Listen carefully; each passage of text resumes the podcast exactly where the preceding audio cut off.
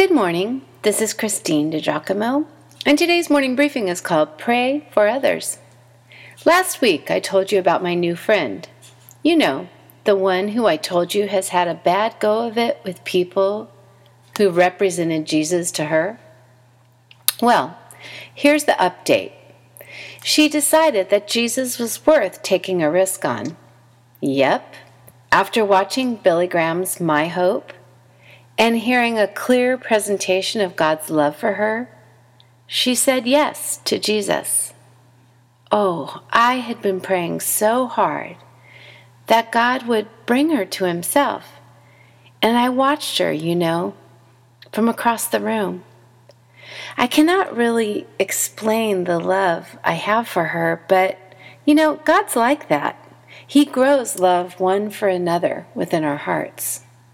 Anyway, Simultaneous to her new faith, one of the sisters in our Women of Passion group was in a very desperate situation, and new friend was moved by it. So, because she is who she is, and because her heart is kind and good, she text messaged me and said, I don't know how to pray. I'm practicing talking to Jesus for her.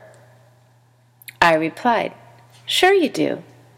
Just talk to him like you talk to me. Tell him what you need.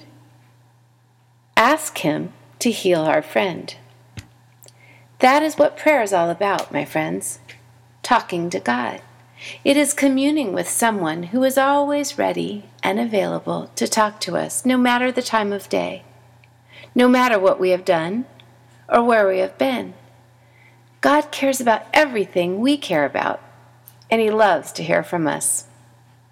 Paul writes to Timothy I urge you, first of all, to pray for all people.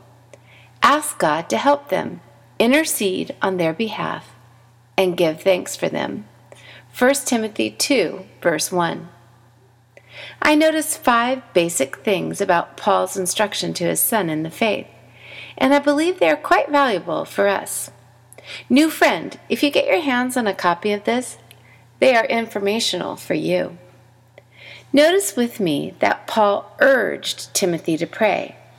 He was endeavoring to convince or persuade him of the importance of prayer. It was not something he was ambivalent about.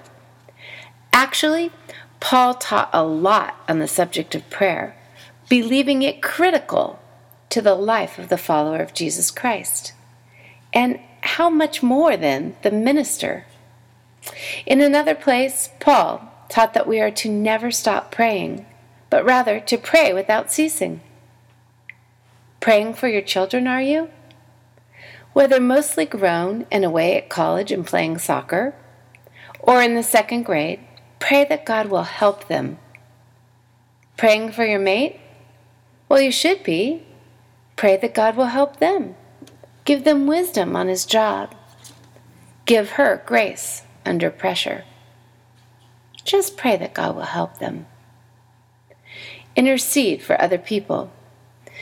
That is to say, do battle in prayer for them. Hit your knees and pray in earnest that God will move in their lives. That God will come and do what only He can do. I can remember when I was a little girl passing by my dear mother's room and seeing her on her knees and hearing her too.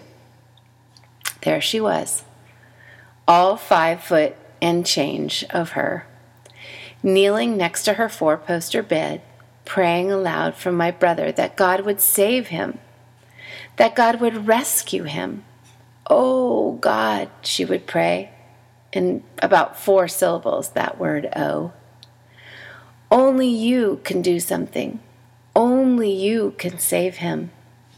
I can remember it like it was yesterday, though it was 45 years or so ago. Intercede. Go to God on behalf of others. Be their go between. He listens. Prayer changes things. And thank God for those in your life. When you pray, do you thank God for your friends? Your employer, your loved ones, etc.? I am afraid I do not thank Him enough for those who are in my life. So, Paul's words here are a great reminder to me. Thank you, God, for the privilege of praying to you. Thank you that you hear our prayers. How amazing of you! And thank you for answering our prayers. You are so good, so kind, so loving. Amen. Friends, if you'd like to see this or print it out, you can go to pastorwoman.com, click on Powerful Bible Teaching, Morning Briefings, and again, the title is Pray for Others.